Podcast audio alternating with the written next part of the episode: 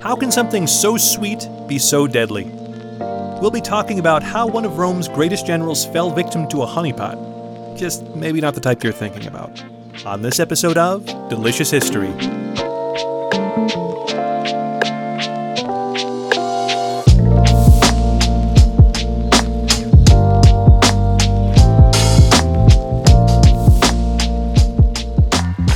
Hello and welcome to our first real episode of Delicious History. I am so excited to have you with us.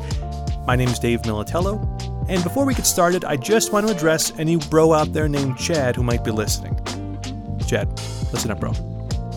Today we're going to be talking about mad honey, not mad honeys. So, sorry to disappoint you. For the rest of you, honey has been one of those foods that really have been around as long as there's been people. We could think about how it was a primary sweetener in the Mediterranean and Middle East for millennia, even being mentioned in the Bible multiple times. In the Americas, the indigenous peoples had the benefit of getting their honey from stingless bees, which really makes harvesting a lot easier. And in other parts of the world, honey is actually a major source of calories due to the climate or terrain not allowing them to have large-scale agriculture, such as some communities in the mountainous regions of Nepal. But for most of us, honey is really just a sweet thing to put on top of your dish or drink. I know myself, I like to use honey in my teas or sometimes even a bee's knees cocktail. But let's stop for a minute and think about what honey actually is. I mean, I'm sure that most, if not all of you know that honey is really just bee spit. But if you can drink cow's milk, you're probably okay with honey. The thing that seems kind of strange and honestly I even myself didn't think about this until I heard about this topic, was understanding the source of honey. Again, we know that honey comes from bees, but those bees get the base of the materials from the nectar of flowers. And then the idea of flower nectar in bees is what's the catalyst of our story today. Now, follow me here for a minute. What flowers do bees typically use for the nectar as a base for our honey? Well, I could tell you in the U S and Canada, the vast majority of honey that you'll see comes from clover.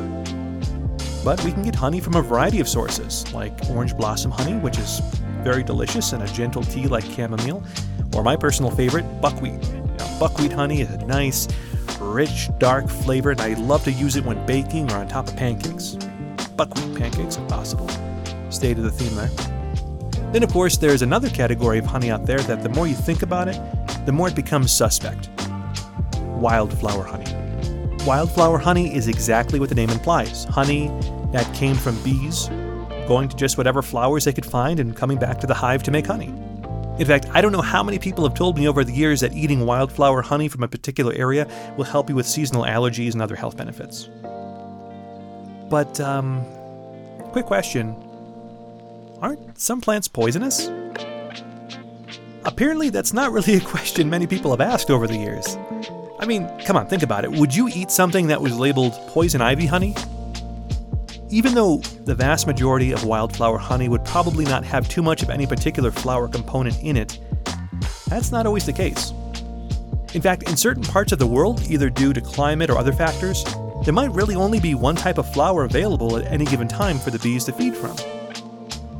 This is often the case in areas with heavy amounts of rhododendrons.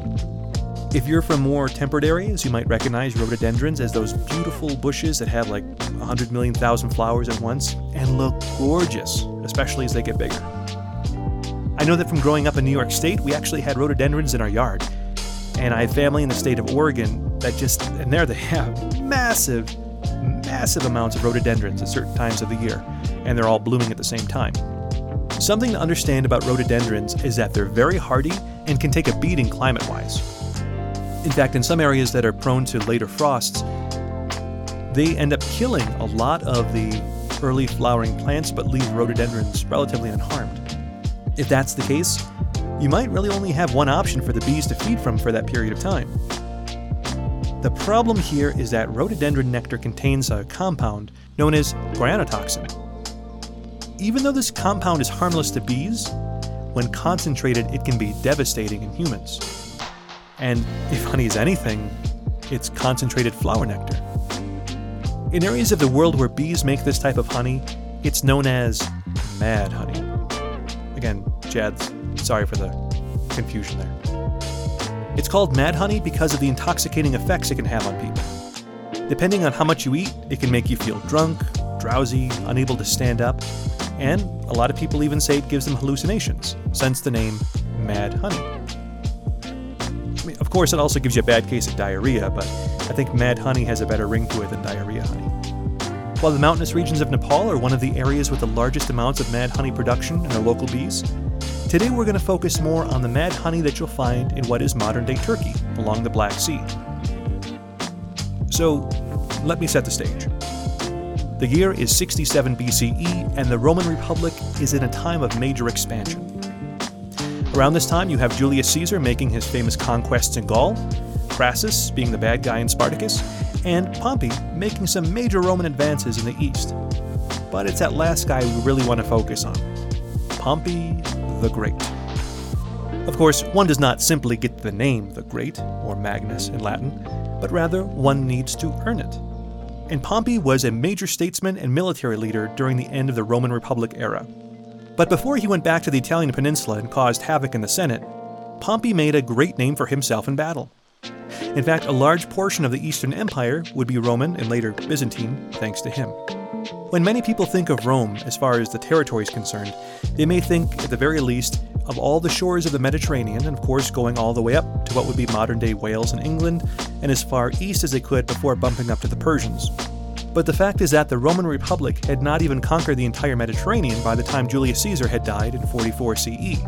So, remember that we're going to be going about twenty years before that time, during a conflict known as the Third Mithridatic War, which was fought between the Roman Republic and the Kingdom of Pontus, though there were a number of local allies involved on both sides of the fight. To give us some context, let's start with someone else that most of us are probably familiar with that was another great, Alexander the Great to be exact. He conquered long swaths of land from Macedonia all the way to modern-day India, but since he died almost immediately after his conquest at a young age, the power vacuum he left was quickly filled by his four generals, who divided up the territory amongst themselves. What followed this was centuries of political turmoil, as well as battles and wars amongst these four groups, and the kingdoms that they would eventually split up into. In fact, by the time of our story here in sixty-seven B C E, the Seleucid Empire, which was one of the four initial divisions, was just a hot mess and ripe for someone like Rome to conquer. As I'm sure most of my listeners know, the best way to conquer a group of people is to divide them, since they're easier to pick off one by one than if they're unified. Of course, Rome wasn't the one that divided these people, but they certainly weren't below using their centuries of infighting to their advantage. Although there were massive political divisions in the area, the one force that kept most of it together was known as the Pontic Kingdom, whose king was known as Mithridates. Of course, this seems to be the case for a long time because the kings of Pontus had as much imagination as my family when it came to naming their sons, and by the time Pompey made it there, he's been fighting with Mithridates the sixth. By the way, I say that because I'm David the third, but that's besides the point. You remember how he said this is what's called the Third Mithridatic War? Well, that would obviously imply that there was a first and second. We won't go too deep into the weeds for this because it really doesn't matter for the purpose of this episode, but basically what happened was Roman and Italian settlers made their way to Asia Minor and were slaughtered by the locals. Since Romans and Italians are famous for our grudges, the Romans wasted no time in sending troops in to fix the situation and hopefully replace the rulers in the area with ones that were more friendly towards the Roman settlers. Even though Romans had success, they quickly realized that they really had no interest in simply dictating political affairs and said, "Hey, nice place you got here. I think we'll take it. Don't worry, I promise you we're going to get to the honey." So now here we are with Pompey heading to fight in Asia Minor. He's been given complete control of the war effort by the Senate. So much that he was given complete control of not just the war itself, but any kind of peace treaties that would come out as a result of it.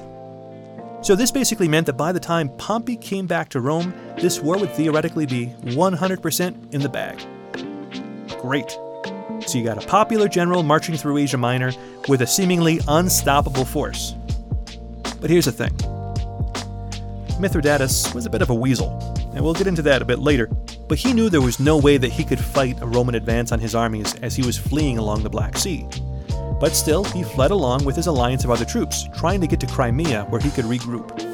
What happened next is a little bit of a mystery because we don't know if it was Mithridates and his army, or most likely the local people who didn't like Romans marching around their territory. But either way, somebody decided to leave out pots of honey. The Roman soldiers that came by gobbled it up because, hey, free honey. Now, this may seem strange to you and I because we're used to soldiers going into battle with either a galley at their base camp waiting to feed them, or with troops going into battle with M R Es, or meals ready to eat. But back then, it was fairly common for soldiers to either have to find their food as they marched or to be given only a base ration by their superiors and having to provide the rest for themselves. In fact, they even had to cook their own foods most of the time. Depending on the time period, Roman soldiers were typically given at least some form of hardtack bread, or at least a flour of some sort, along with wine, vinegar, and even some salted meat, usually pork.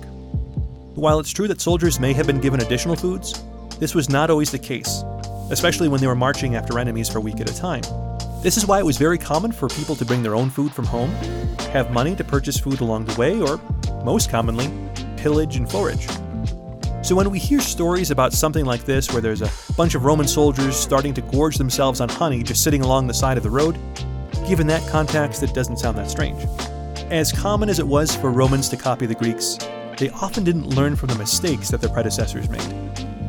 This was the case here because around three hundred fifty years prior to this, Greek soldiers coming back from fighting the Persians made the same mistake of gorging themselves on honey made along the Black Sea.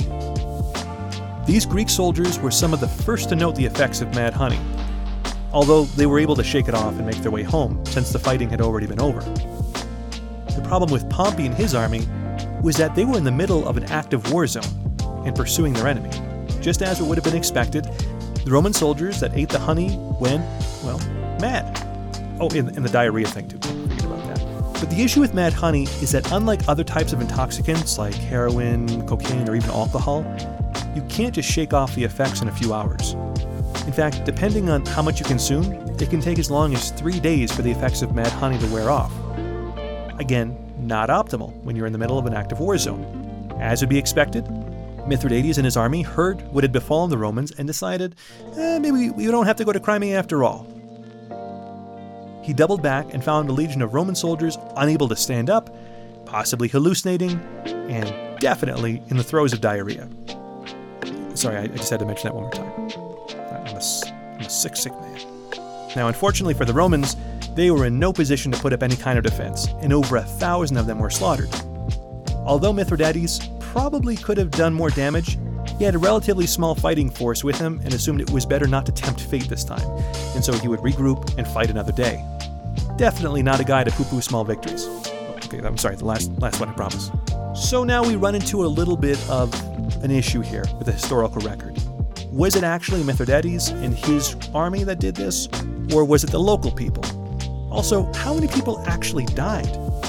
While many historians say that it was Mithridates and his army that did this, we can look at a somewhat contemporary historian, Strabo, who wrote in his work Geography, quote, "The Hephaestami," who were the local people, "cut down three maniples of Pompey's army when they were passing through the mountainous country. For they mixed bowls of the crazing honey which is yielded by the tree twigs, and placed them in the roads, and then, when the soldiers drank the mixture and lost their senses, they attacked them and easily disposed of them." Unquote. Right off the bat, we can see the problem because obviously here it says the local people killed them, who are known as the Heptacotomi. Also, he said that they killed three maniples of the army.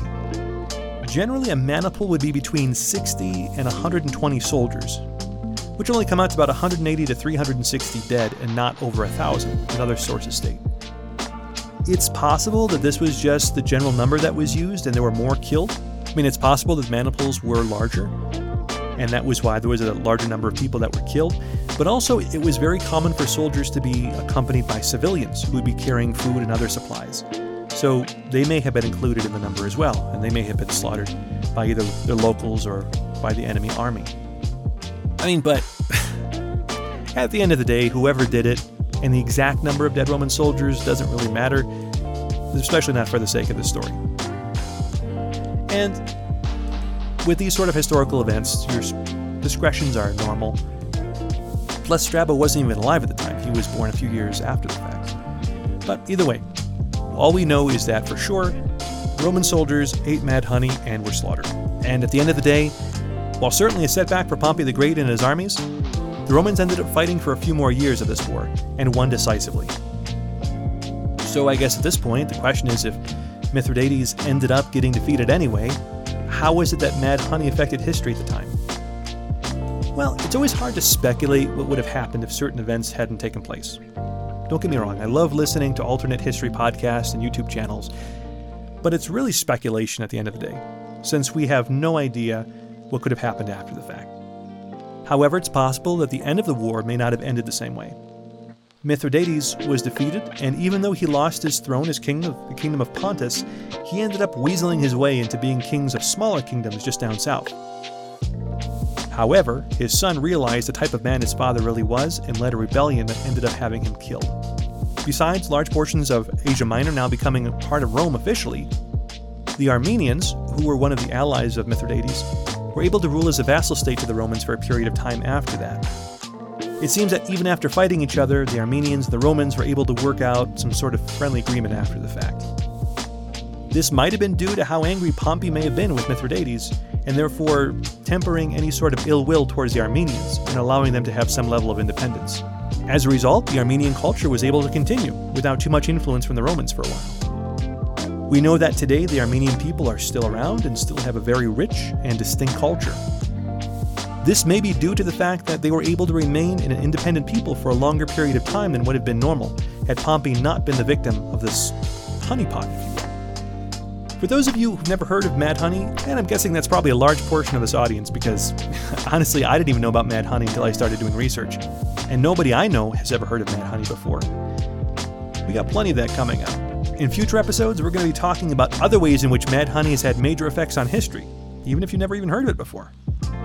My personal favorite is going to be that of Olga of Kiev, one of the most unsaintly saints to ever saint, and the person with probably the best sort of revenge since the Count of Monte Cristo, or Consing.